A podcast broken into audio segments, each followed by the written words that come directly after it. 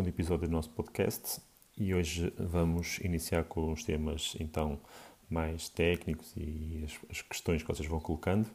Eh, e uma das questões que tem sido mais abordada ultimamente tem sido a questão do peso corporal. O peso corporal, porque até porque atravessamos uma fase de pandemia, o treino não foi tão regular, ou foi bastante condicionado, ou até acabaram por parar alguns de treinar. Uh, houve oscilações do peso, houve oscilações porque houve variação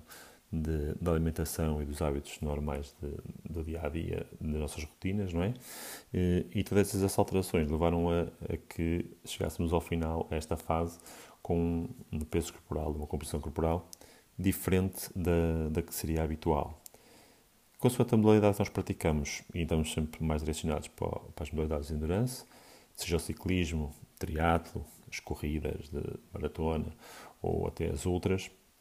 o peso corporal assume uma, um papel importante porque vai acarretar um, um gasto energético uh, associado ao, ao, peso que temos. Quanto mais peso, maior será o gasto energético que teremos. Uh, quanto menos peso, mais eficientes também poderemos ser, mais económicos e também conseguir também com menos peso uh, ter melhor amplitude de movimentos, melhor uh, execução de gesto técnico, uh, em qualquer uma dessas três modalidades. Contudo, tudo isso tem que ser ajustado ao, ao tipo de atleta e ao tipo de prova, consoante seja um triatlo curto, longo ou um Ironman, o perfil de peso do corpo do atleta vai variar em função do, do perfil do atleta. Se é um atleta que vai fazer um Ironman em 10 horas, em 12 horas ou uh, em 9 horas, porque consoante o ritmo a que o atleta vai pretender uh, executar a, a tarefa, uh, assim o peso também terá que ser ajustado, porque não é, não é completamente execuível com um atleta que, com um peso elevadíssimo tentar fazer um Ironman uh, abaixo das 10 horas, porque isso vai dar um custo energético enorme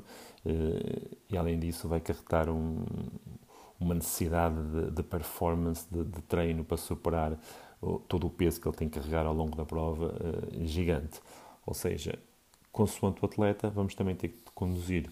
não só o atleta para o tipo de provas que vai fazer, mas também ir afinando o mesmo ao, ao, peso ideal para, para o que se propõe fazer. Uh, um estudo muito interessante que é muito feito no, no ciclismo, que é uma relação de, de peso-potência e, e, que a gente pode aqui indicar uma relação peso-performance, é, é tudo isto que eu estou a falar e é que é o, o fulcro ou o mais importante uh, a, a, reter na, na na gestão do peso corporal, porque devemos verificar se a gestão do peso não vai influenciar depois também demasiado a performance do atleta, porque o atleta, a gente quer um atleta mais leve, mais rápido, mas pode haver um certo ponto onde a perda de peso pode não, ter, não estar a ser acompanhada de uma motorização correta da, da composição corporal, nomeadamente da massa muscular funcional, dos segmentos que são responsáveis pelo, pelo, pelo, pelo, pelo movimento e pelo, pela performance, seja na corrida, na bicicleta, um, as pernas, seja na, também os braços, se metemos a parte da natação, o triatlo. Ou seja, se perdemos massa muscular uh, nesses segmentos, na, nos segmentos corporais, neste momento, neste, neste, neste caso, na, nas pernas, iremos, isso pode acarretar uma perda de performance, porque vamos perder eh, provavelmente eh, fibras musculares que estavam a, ajudar-nos a manter aquele ritmo de corrida, a manter aquela performance. Ou seja, quando estamos a, a, a procurar uma gestão do peso corporal,